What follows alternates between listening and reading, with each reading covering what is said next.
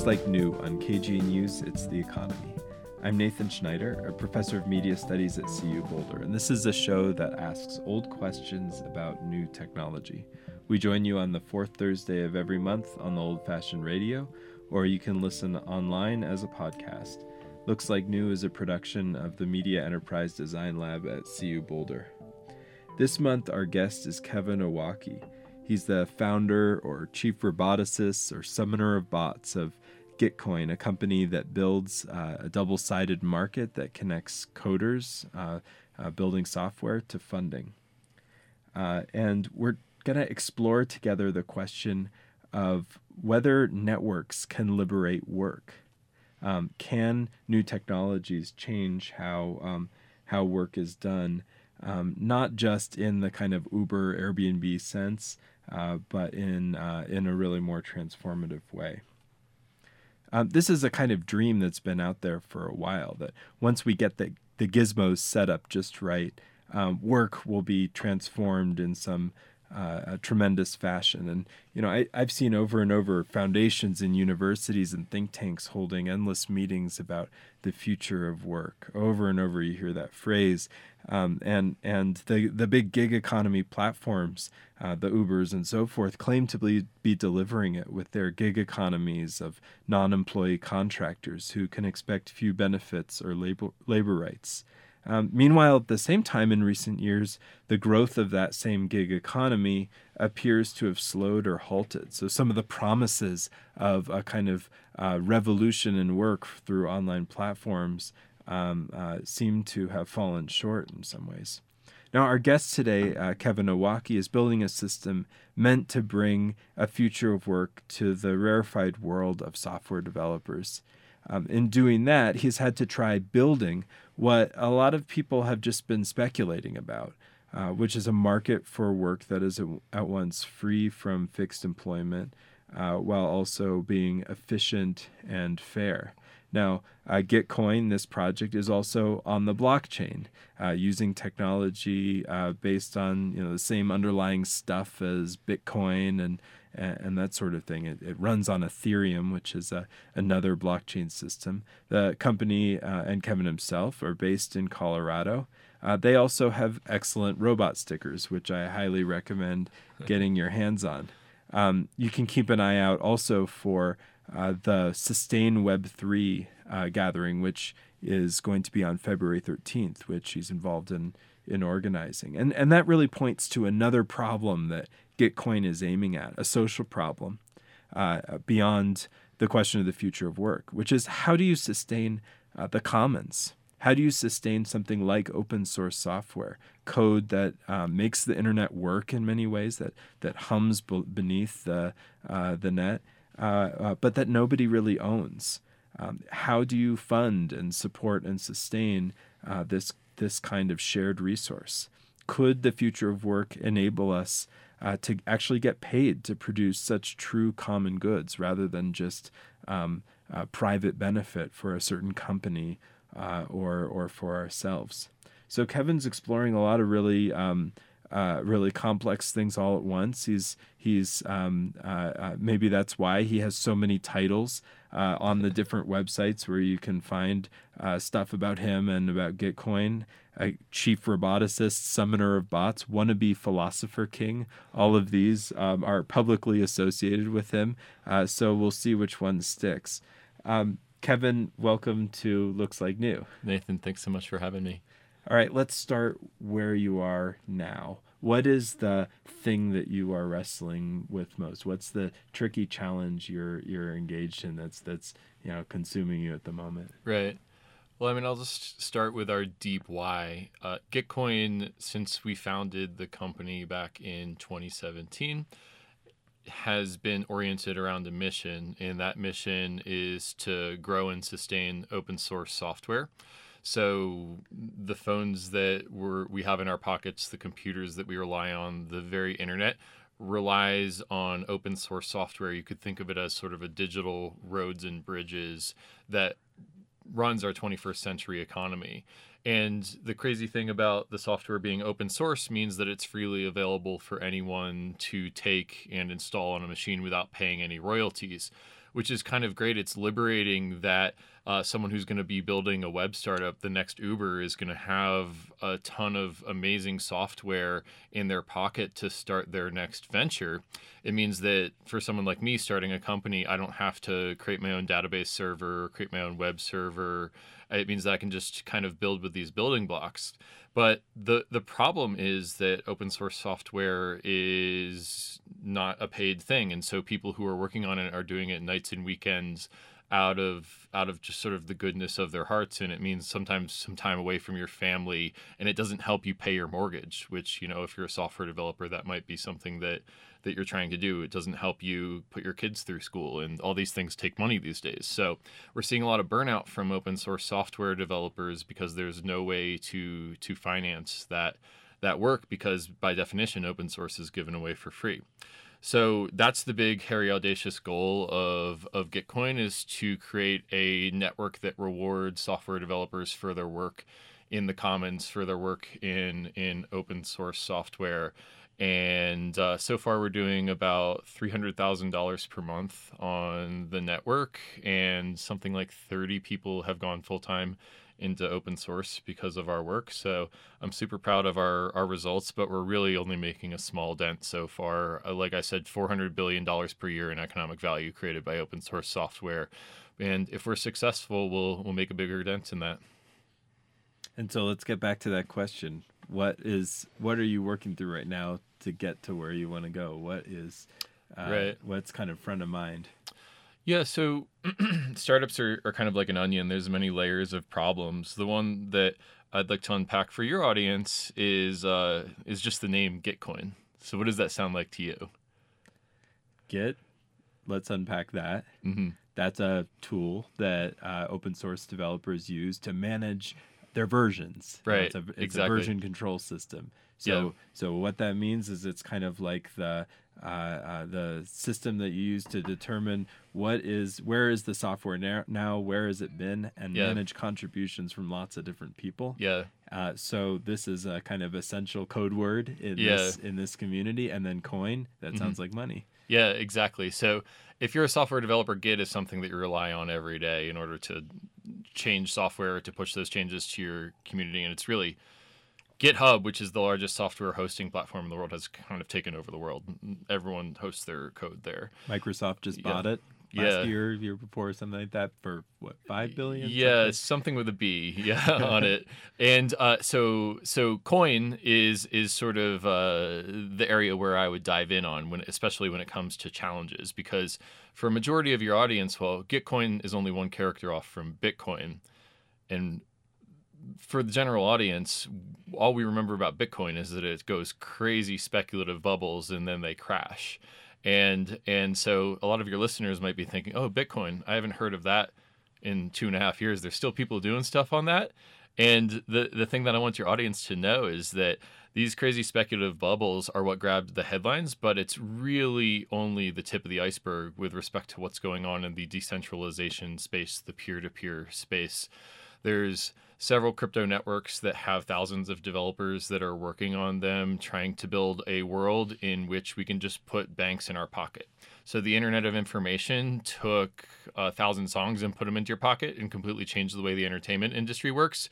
We think that maybe blockchain and bitcoin and these crypto networks can take banks and and put the trust that they provide into your pocket which could completely change the way the the financial system works and so we're sort of pushing towards a vision that's more of a peer-to-peer open source financial system built around the values of transparency and, and community.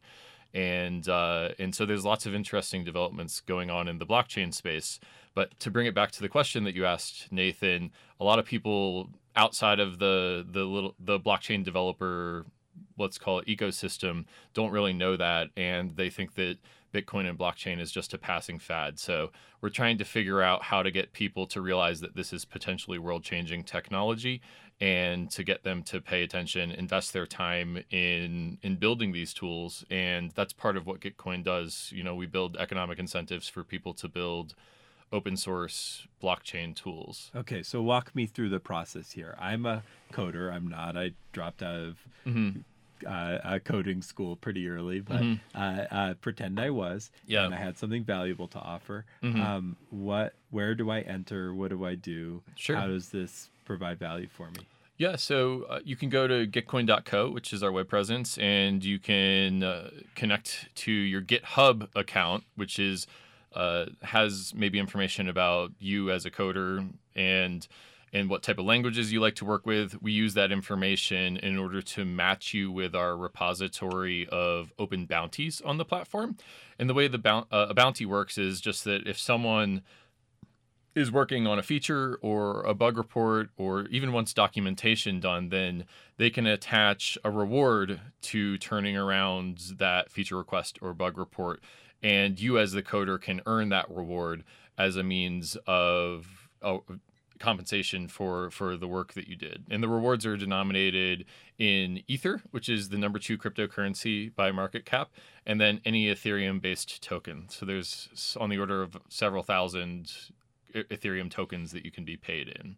So it's kind of an entry point. It's the tip of the spear for a lot of people who are entering the blockchain space. And so Ethereum is this kind of uh, second generation uh, blockchain system after Bitcoin that allows for contracts and Mhm. you can write programs in it, not just trading around money, but all Right. kinds of um, uh, uh, token type things represent, you know, a Right. land title or or Yeah. uh, X. I remember a really early case. A friend did a, a video about how to write a marriage contract, right? Mhm. When they were first getting this going, you know, simple to complex, complex financial instruments, and you're this is the ecosystem that you're working in. You know, Yeah. among people building on this Ethereum system. Yeah, exactly. For the general audience, Ethereum is kind of just like Bitcoin, but is a little bit faster, has a little bit more capacity. And then it also has this feature called smart contracts, which basically allows you to program logical circuits into your money, which can be really powerful if you're working on a use case that requires a lot of trust from an intermediary. You know, say you're buying a house, then your money has to go into escrow for some amount of time, and you're basically trusting that escrow company based off of their licensing or their history uh, to not run away with your money or to not lose your money.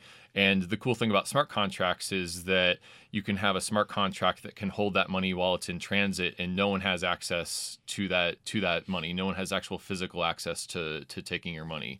So it sort of changes the the equation with respect to how money can move around the world because now you can move it across the world instantly, and you can also have these logical circuits that determine who and how the money is- divided up. So you know if you can program your money what are the interesting use cases that will that will come out of that is the universe of of questions that blockchain developers are adding the specific one that gitcoin is focused on is how do we reward software developers for their work you, with programmable money using programmable money Okay, so I'm a, I'm a virtual bounty hunter.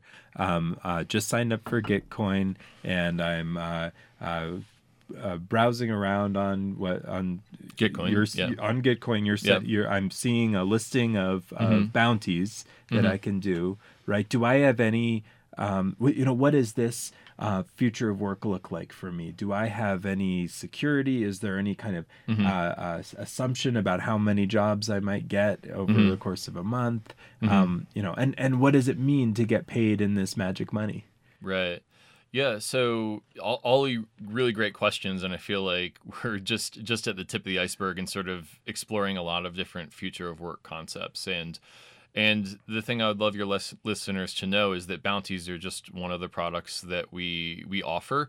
I I think that you know, as a software developer who has a kid and a mortgage, I rely on a monthly paycheck in order to pay those things. And I think that uh, a world in which everyone in the world is a bounty hunter seems fairly dystopic to me to have to always be hustling for your next gig and negotiating with clients. And so we've built this this uh, this this product called Gitcoin Grants, which is basically a way of saying hey Nathan, we've done a couple bounties together and I like your style. You seem like a great guy. You seem like you're really talented.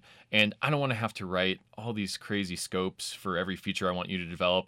I'll just put you on this $1,500 a month recurring grant and just deliver $1,500 worth of, of value to my project and, and, you know, we'll keep you on payroll.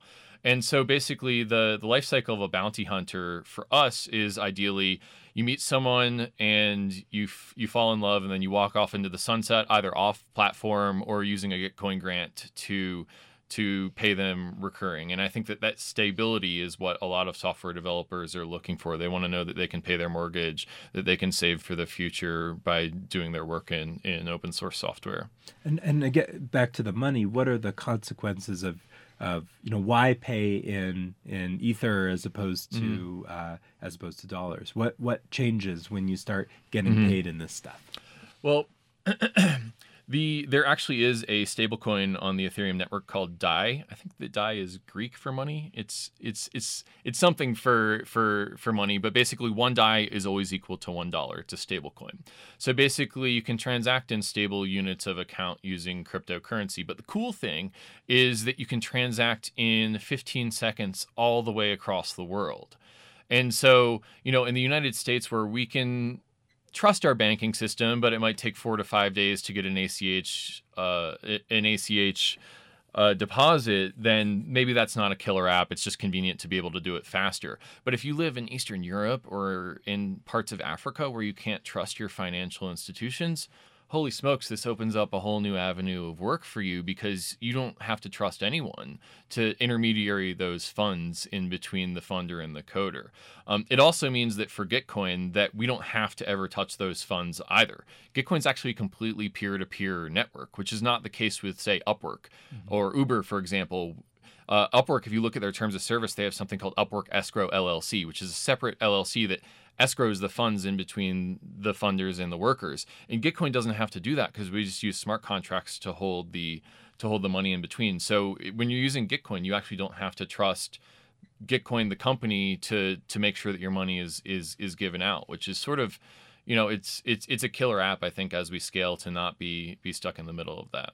Yeah, and, and there's some there. It's interesting to see companies starting to embrace the benefits, the possible benefits of not controlling the network. I mean, mm-hmm. um, some of you might have seen uh, uh, that Facebook has this project called Libra, which they, you know, um, pinky swear they're not going to control, that it's going to be eventually this decentralized network. Mm-hmm. Um, uh, Jack Dorsey, the founder of Twitter, was was tweeting this month about how um, he's got a team now working on trying to decentralize Twitter. In a way, mm-hmm. these companies that have built their value on centralizing everything mm-hmm. um, seem to also be seeing value in um, in building a network that they don't control. Mm-hmm. What's it like to build a company on a network that you don't control? Well, I mean, it's really exciting because with open source software, you're sort of standing on the shoulders of giants. You have these open source web servers and and database servers that you can rely on.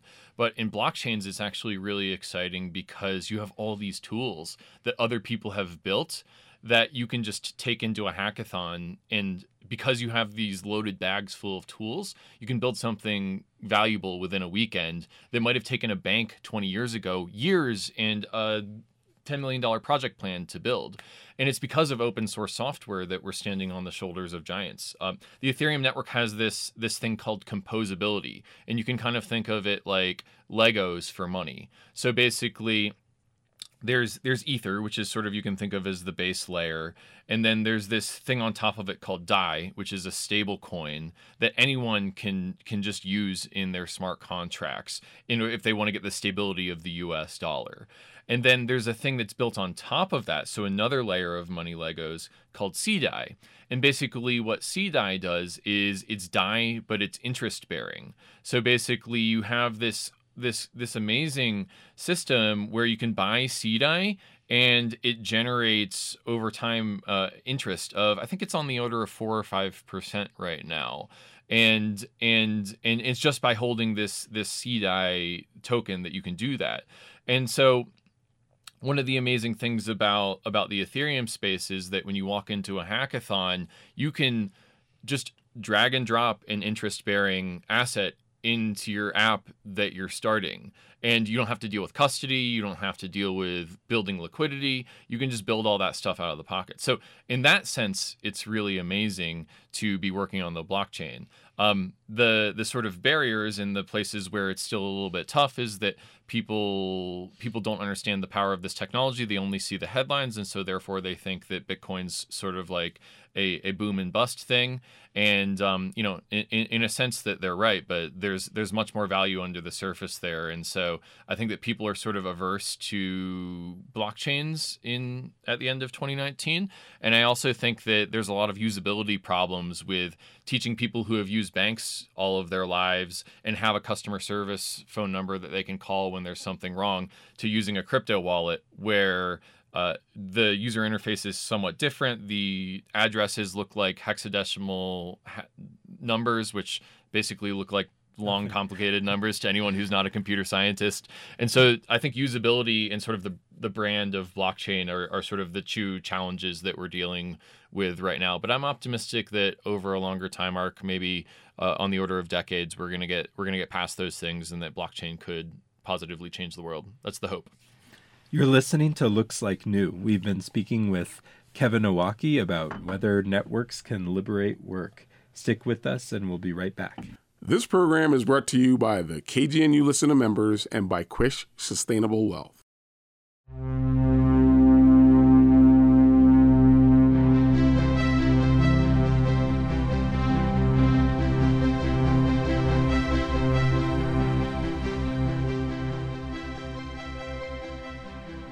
Welcome back to Looks Like New on KGNU Radio, a show that asks old questions about new tech. This month we're speaking with Kevin Owocki, who's founder and chief roboticist and wannabe philosopher king. Those are all direct quotations from the internet at Gitcoin, a company that builds a double sided market that connects coders to funding. Um, and a, a core p- part of this work is around supporting uh, open source software uh, which is software that uh, has a license that enables anyone to use it or modify it or repurpose it. Um, so it, it, creates a kind of challenge. Uh, uh this this question of how do you fund um, in a world of s- scarcity and um, and and capitalism? How do you fund a, um, a, a kind of a resource that anybody can access freely, download and run uh, on their own machines. This is a, a, a big challenge, something that lots of uh, uh, people have been thinking about for, for a while, and and uh, uh, Kevin's project Gitcoin is is one attempt to answer this question. now there there's a a development happening happening now. I think more and more people are recognizing the challenge and the importance of um, of sustainability and uh, and investment in in open source. For instance, GitHub, which we talked a little bit about earlier, which is the main uh, platform owned by Microsoft that um, many open source uh, software projects are run on. Um, has introduced a, pro- a, uh, a, feature called GitHub Sponsors, which allows payments to open projects. You know, I'm curious, Kevin, do you think that um, solutions are around the corner to this age old question of how do you fund common goods mm-hmm. uh, in a kind of private way. I mean, are, are people starting to figure it out, or does it feel like uh, the solution is, is kind of far off? Uh, I, there are, is a whole universe of public goods problems out there in the world. And um, you know, for me, I'm starting with open source software development because it's the one that I'm most familiar with and I think that I'm most well equipped to solve. And I think that when I when I think about goods like like roads and bridges and clean air and clean water and national parks, then I just think of just how how bountiful the the the commons are and how much they've supported and how much I've probably taken them for granted my my whole life. And and and I think that we maybe are around the corner it to some exciting times, but I also think that we're in a a real bent in the world in which people are sort of losing faith in the government's ability to to steward the commons. At least here in the U.S., where uh, the political winds seem to be moving in a way in in which we want lower taxes and more limited government. That that could mean less less support for less support for the commons. And um, I think that one of the things that really uh, I'm hopeful for, and we're trying to build this future, is that is that we could organize blockchain based systems, smart contracts. Uh, there's this thing in, in the Ethereum space called DAOs, which which basically stands for decentralized autonomous organization, and and you can use these these sort of 21st century co-op fundraising models in in order to support the commons, and maybe we can we can create new information age institutions to to support the commons in in order to backstop the slide of let's say the industrial age institutions that that don't seem to be well you know, I should I should temper my message here and say that I'm not sure the industrial age institutions are are going to work. But just to give you a tangible a tangible answer, in I'm focused on open source sustainability, which I think is a 21st century digital digital commons. And the reason why we're actually going to be able to solve open source sustainability is that there's now billions of dollars of capital built on top of open source software. And all of the money that used to go to some back office on Wall Street is now going to go to open source software. So we need to figure out how to efficiently distribute that money to actual common goods in, in the open source space. But my hope is that from the experiments that we do in, in open source, which sort of has fundamental advantages in, in doing now, uh, just because like I said, there's there's money sloshing around, and it's actually a, a problem that has a lot of urgency for tech companies. How do we get software developers engaged in our products? Then we're going to be able to solve that, and then hopefully the systems that we build will be able to apply to other other commons out there in the world. Yeah, and, it, and it's a different structure than a lot of the examples you cited, right? The the government uh, uh, stewarded commons model depends mm-hmm. on the uh, a coercive government in some way that's mm-hmm. able to ensure that it's you know that it's uh, uh, slices collected through taxation, and then yeah. it's able to uh, uh, assign that value toward enabling certain things to exist and mm-hmm. and and protecting certain commons. In these cases, you know, these are mainly kind of voluntary associations, right, where people are opting in mm-hmm. and contributing um, right. in order to produce something that you know may may uh, uh, uh, deliver benefits to people who aren't contributing. So mm-hmm. in that sense, it's it's kind of a harder problem. Mm-hmm. Um, but you know perhaps one of these networks could find a way to yeah. solve. Yeah, I mean I think if you look on it with par, then it is a harder problem. But you know some of the properties of blockchain, we now have global liquidity in, available in the networks without a lot of of it. We've got we've got global liquidity in these networks, and we've also got the ability. Uh, we have smart contracts now, and so. Uh, one of the abstract reasons why I think that blockchain networks will have an advantage here is that if you have smart contracts that you can put on a on a blockchain, then you can basically program them to have your values in there. So if you can take money and you can program it to have your values in it, then what sort of inform- interesting mechanisms could we could we use to support the commons? Can you and, give an example of money with values in it? Yeah, so we're working on this this this thing for Gitcoin called Gitcoin grants, which is basically a, a, way of supporting the commons and open source software. And one of the things that we've been doing in order to give people an incentive to contribute to these grants is putting together a matching pool, which is basically the Ethereum Foundation, which is one of our the community's benefactors, needs to figure out how to efficiently support projects that are building on Ethereum until these projects can find business models. And so we've put together this matching pool. We actually just announced Gitcoin grants round four matching, which will be from January 6th to I think January 13th. And basically, the idea is that we've got $200,000 in matching funds and those will match contributions to different Gitcoin grants, of which there are 250. And so in, now here's the twist, and this is where the programmable money comes in. The traditional matching is one to one. So basically, if you contribute $100 to grant A, then it'll be matched with $100 in matching funds. Now, we've got something that's called quadratic matching, and it sound, it's fancy and mathematical. According to Glen Weyl, it's the mathematically optimal way to fund public goods that the public actually cares about. But I, I, won't get into any of the math. I'll just break it down in a in a very tangible example. So that hundred dollars going to grant one, and you have grant two that gets 10 $10 contributions totaling $100. First grant only has one supporter that's kind of a whale, and the second grant has 10 supporters. So it's more funded by the commons. So basically, the grant B, the one that has 10 contributions, will get way more matching from the the matching pool. And so basically what this does is it, it allows the public to vote with only a dollar by really putting their money where their mouth is by contributing a dollar and measures what the the community actually broadly really cares about. So it solves two problems. The first is why should I give my money to this to this commons thing? It doesn't you know it seems like someone else will fund it if i don't.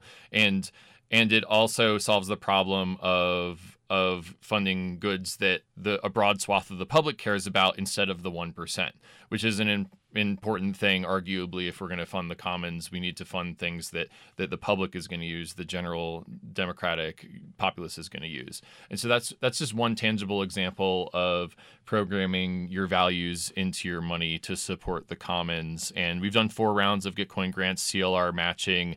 Vitalik buterin if you look on his website has a has a review of gitcoin grants and basically how how it how good of a job it did in order to support open source sustainability. But I'll just I'll just quote really quick that one of the lines from Vitalik's post is that we could start to see the rise of a quadratic freelancer someone who just works by and for the open internet because of Gitcoin grants. And to me, that's really exciting. We can just have someone who's working in the commons, not for a private corporation sponsored by Microsoft or sponsored by GitHub, which, you know, I think it's great that they're sponsoring people. But if you have someone who's who's just completely crowdfunded and supported by the commons, then that's sort of a more pure way of supporting uh, supporting the commons with with with programmable money. And so that's just one example of of something that's happening right now. But I do think that there's a whole universe of possibility once you take programmable money and and and get people engaged in actually voting with their dollars, voting with their feet. And I'm excited to see what what else develops over the next several years. Now, there's one interesting development go- going on in the in the open source world that I've been really curious about lately, which is um, a turn uh, toward actually restructuring some of the licenses mm-hmm. uh, in open source, right? So the the there's kind of this standard. There are a whole bunch of licenses out there, but they generally follow a pattern.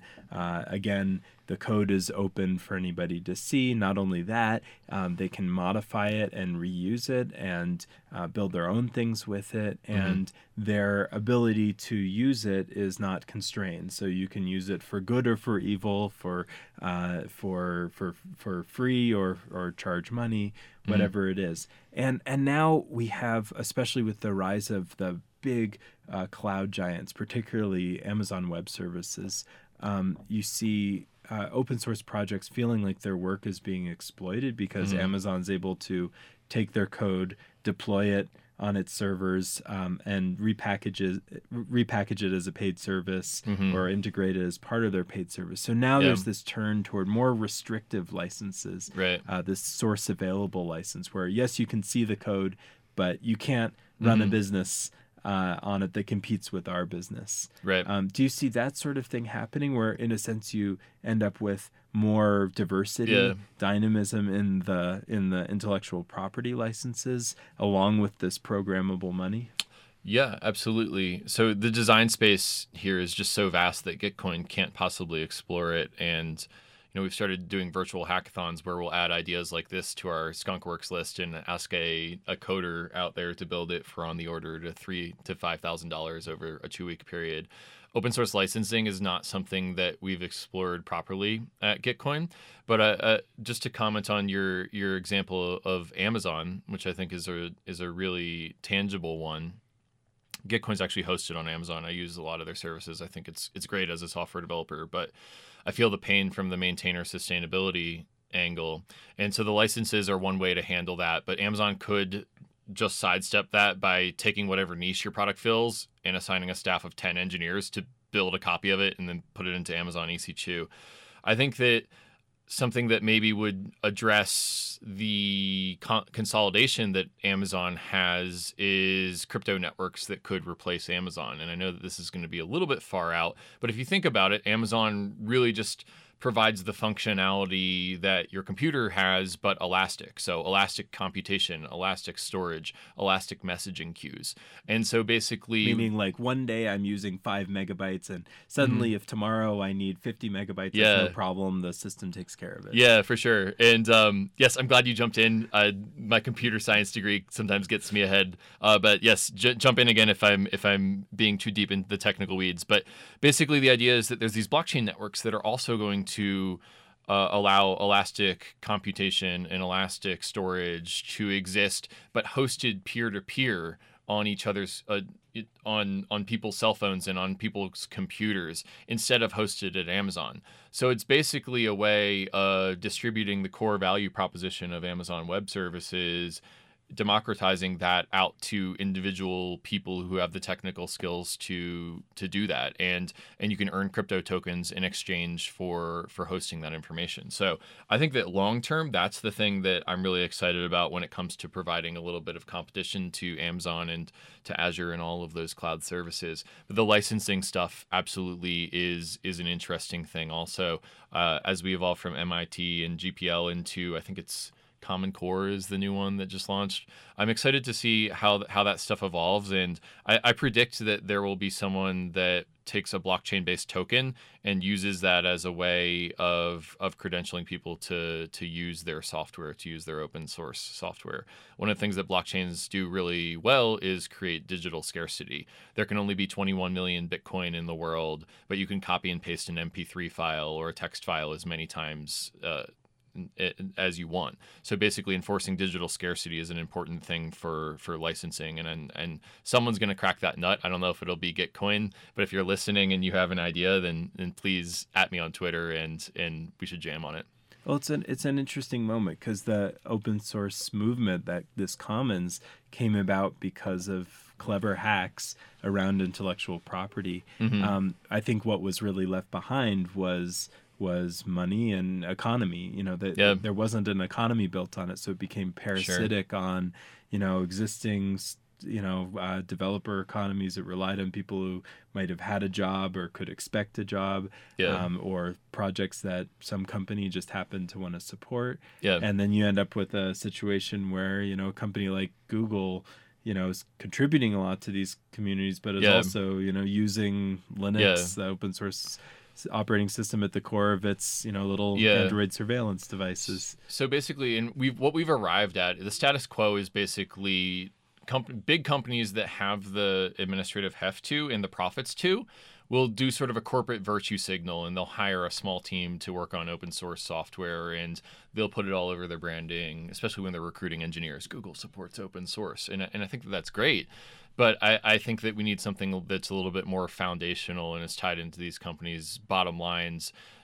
It, it, it it's re- recruiting developers and and contributing to open source as a means to that end is is I think only only the tip of the iceberg and to your point open source software started becoming a thing 10 years ago and and it wasn't sustainable because we didn't have an economy to build around that but now we have blockchains and we have this digital economy with global global global liquidity, and so I think that it's a really interesting time to be trying to solve this this this problem.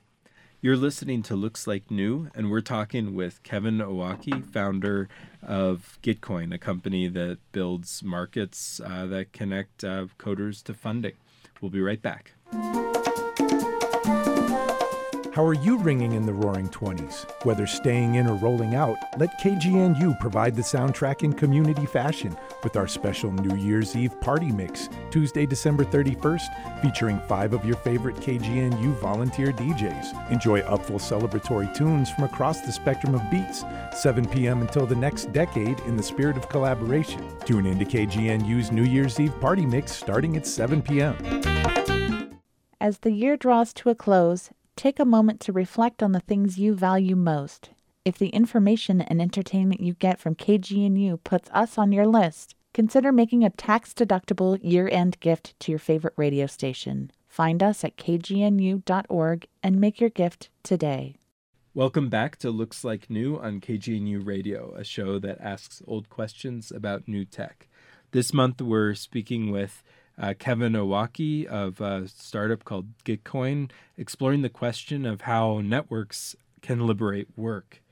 Um, you know, th- this conversation uh, makes me think of this kind of classic 1937 paper by the economist uh, uh, Ronald Coase uh, about the theory of the firm. What is the firm? What is a company? Mm. Why do companies exist? Um, and the answer he comes to has to do with transaction costs. You know, it's, mm. it's if you're having to go out to the market, you know, go go to the um, you know the parking lot in front of Home Depot anytime you're trying to uh, uh, build anything.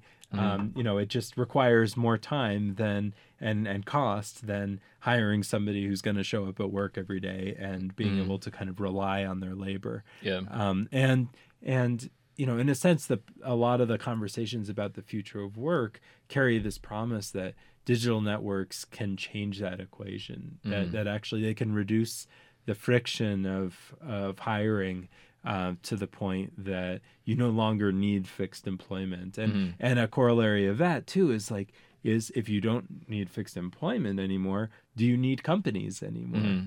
You know, so I'm curious about as somebody building a company in the mm-hmm. context of this kind of build uh, of a future of work like this. Mm-hmm. Um, do you expect to always have a company, or do you right. expect the company to somehow kind of dissolve into the network?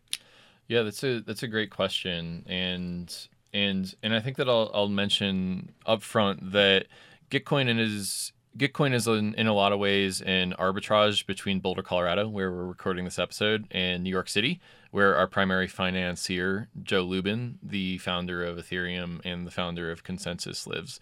And uh, Gitcoin would not be at the level it is today without without Joe and, and ConsenSys. So I want to say very quickly thank you to them.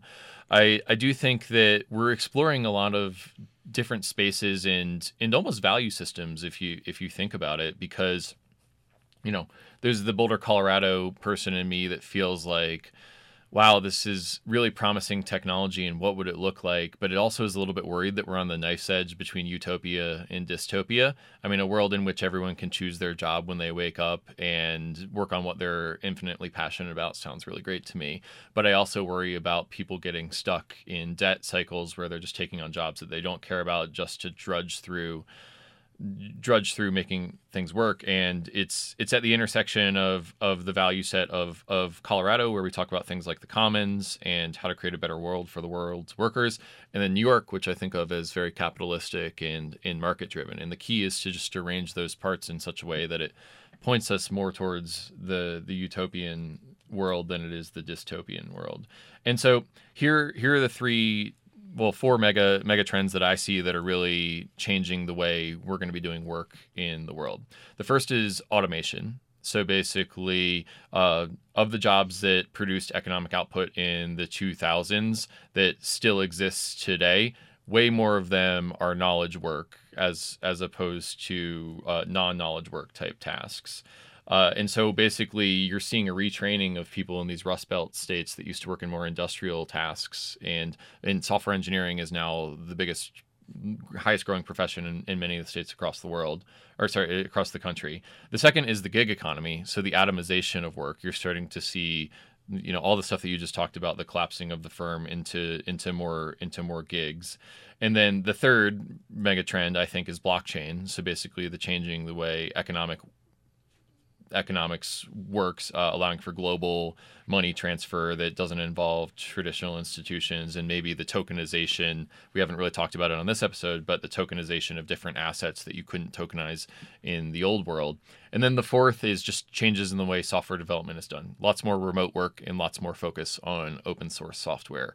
And so you know, I guess uh, I'm taking a roundabout way of answering your question, but I just wanted to point out that, you know, there's this arbitrage between markets and our values. And then also there's these four mega trends automation, atomization of work, blockchain, remote work, open open source software. And it's our goal to to build at the center of those four megatrends a future proof solution to to this problem. So basically I uh, I'm not a talented enough economist to know what the theory of the firm looks like in the 21st century, but I am good at making uh, shiny web interfaces that developers are into, and I am good at expressing the the values that I think that, that these networks should have, and and that's sort of what we've built Gitcoin uh, around. Um, Gitcoin is is a company; it is not a network. You will hear a lot of blockchain companies that tokenize and they're going to build a protocol for future of work.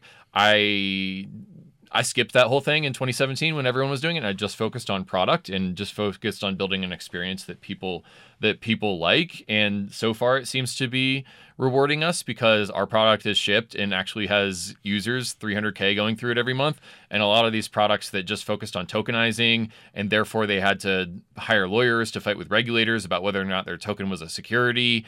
They just went down this whole rabbit hole that we didn't have to go down. Now far future, I, I don't know if we'll ever if we'll ever tokenize Gitcoin. I think that one one useful way of making sure that that my incentives as a manager of the company are aligned with the world's workers, uh, assuming Gitcoin becomes more of a thing in the world, is to basically make the users of Gitcoin into owners of Gitcoin. So basically, uh, I, I think it I th- I just think that the there's just this problem with with uh, with capitalism when you have investors that invest in a management team of a of a marketplace company and then they have all these users that they bring onto the platform and they say go make your income depend on this platform. Make your income depending depend on our economy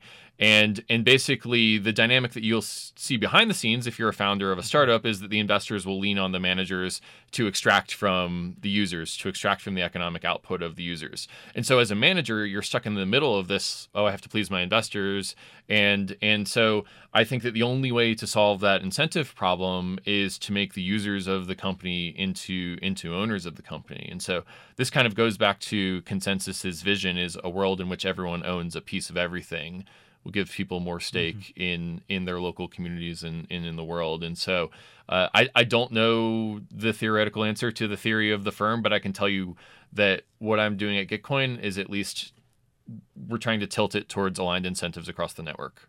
And and when you talk about tokenizing a company, I just want to be clear on that. I mean, it's it can take a lot of different forms, but we're essentially talking about um, taking something that might have been represented as mm-hmm. shares of stock, yeah. right, in the kind of classical or yeah. industrial system, and uh, taking that value and putting it in mm-hmm. into the blockchain specifically. So so yeah. um, so the the tokens of the network are actually the mm-hmm. value of the organization and therefore yeah. they can be traded just as fluidly as uh, yeah. those tokens and and and the regulatory issues you're talking yeah. about are uh, you know the, uh, this crackdown about you know are these tokens really any different from securities and increasingly yeah. regulators are kind of saying no you right. know we're going to apply the same rules uh, to these to this magic uh, uh, software exactly and so it's an interesting moment you know is this something new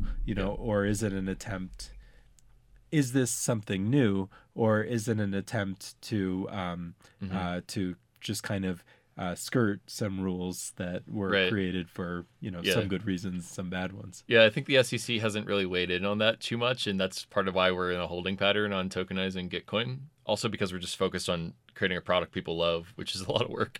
But there's this there's this spectrum between utility tokens and security tokens. And um, basically, when I was a kid, I went to Chuck E. Cheese. I would put in some money, and I would get out these tokens that I could use in the arcades in order to create utility for me within within Chuck E. Cheese and um, those those are just basically a tokenized economy in the 1980s and um, a lot of people when they did this thing called ICOs, which stands for Initial Coin Offering in 2017, basically tried to, before they had even built their Chuck E. Cheese, sell tokens to people in order to fund the construction of of of of their of their Chuck E. Cheese and um, and basically there was this regulatory crackdown where people said, well, because this doesn't really exist, it actually looks a lot more like a security, a traditional issuance of equity, than it does a utility token, and and therefore the SEC stepped in and and fined a lot of companies, even shut down a couple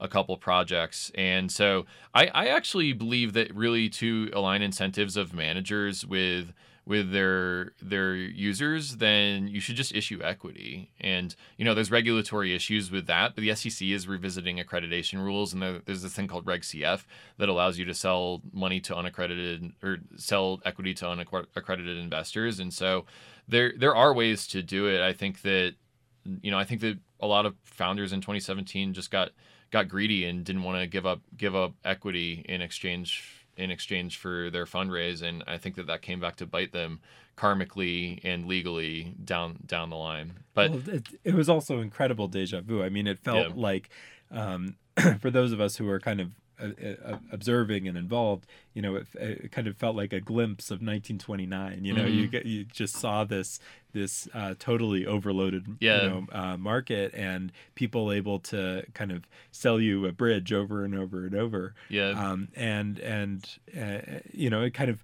was a reminder in some respects of mm-hmm. why we have some of these rules to begin with uh, sure. you know that idea of also you know the Chuck E. Cheese coins right yeah. that you know used to be called company scrip you know when people would yeah. get paid you know in the company's own dollars that they could only spend at the company and and there yeah. are abuses uh, there so yeah. so uh, you know in some ways this this blockchain you know environment is kind of relearning some old lessons and having to right. ask itself you know uh, uh you know which of these these regulations, these sets of rules, you know, were made for good reason and might need yeah. to be replicated, you know, in the new systems. Yeah, for sure. Here's the way I think about it the Internet of Information allowed computers to send information across the network, and therefore, entertainment, media, politics, everything that relies on information in society was changed by the Internet. And you know, if you don't believe me, look at some old photos from the 1990s and look at how big your cordless phone was and the DVD collection you had instead of Netflix. And the internet of finance is what we're enabling with blockchain. You can now send financial value or financial assets over a computer network without an intermediary. And what else? What relies on finance in society? Well, a heck of a lot banking, uh, jobs, public goods funding all rely. And so the idea is that with blockchains, the order of magnitude of shift could potentially be as big as the internet because so many things rely on financial value, just like so many things relied on internet back in the internet of information. And so the the thing the reason why I told your listeners at the top to look beyond just scratching the surface with the Bitcoin bubble was that I really truly in my heart of hearts believe that the ICO wave that we saw in 2017 was just the first killer app of blockchains. And it was horribly misused and it was it was bad in a lot of ways. But so was Minesweeper on my Windows 95 computer. And it was just one application of of of comp- computing and, and and and later of the internet to have to have those little utility apps on there. And so uh, I I try to focus on what's possible what's possible giving this new paradigm of computing and these new tools that we have. And let's not focus on what's the next Minesweeper. Let's figure let's focus on on what's the next Uber, what's the next Facebook, what's the next Google, because I think that there's going to be genre defining companies and networks that come out of the blockchain boom. It's just going to take a couple of decades, just like the internet at first was just an AOL login and it was slow and it was bad. It, but it, after decades, it, it sort of changed everything. And I, that's sort of the time horizon that I've got for, for blockchain changing jobs, changing investments, and, and public goods funding. And so you, you've got a an event coming up uh, called Sustain uh, Web three. Can you tell Mhm. us a little bit about that? For sure, yeah. So a lot of people in the blockchain space are starting to realize that public goods funding are possibly a killer app for blockchain networks. And we're going to be hosting a one day summit in Boulder, Colorado on February 13th in order to discuss that idea space, that design space. And so we're going to we're going to be having world class speakers fly in in order to discuss the the possibility of programming our values into our money, of sustaining open source software, and uh, the you know the end game is to create. The end game long term is to create information age institutions that can fund public goods that create better jobs for people. But the near term sort of play with Sustain Web3 is just to create a, uh, a space for those conversations to be to be had for the community to self-organize around their products that they want to that they want to be building that are going to meet that that goal. So sustain web 3 if you go to web3.sustainoss.org then that's the website. It's February 13th in Boulder, Colorado. I will be speaking. I think Nathan, I asked you to speak, and uh, I'm excited to see what comes out of the event. Great, thank you. And how can people get involved in Gitcoin as well?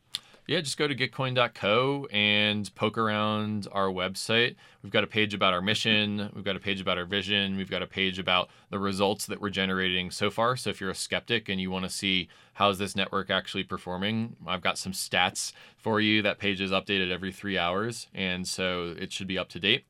And uh, yeah, just check out gitcoin.co and twitter.com slash gitcoin is the great is the best place to follow us online.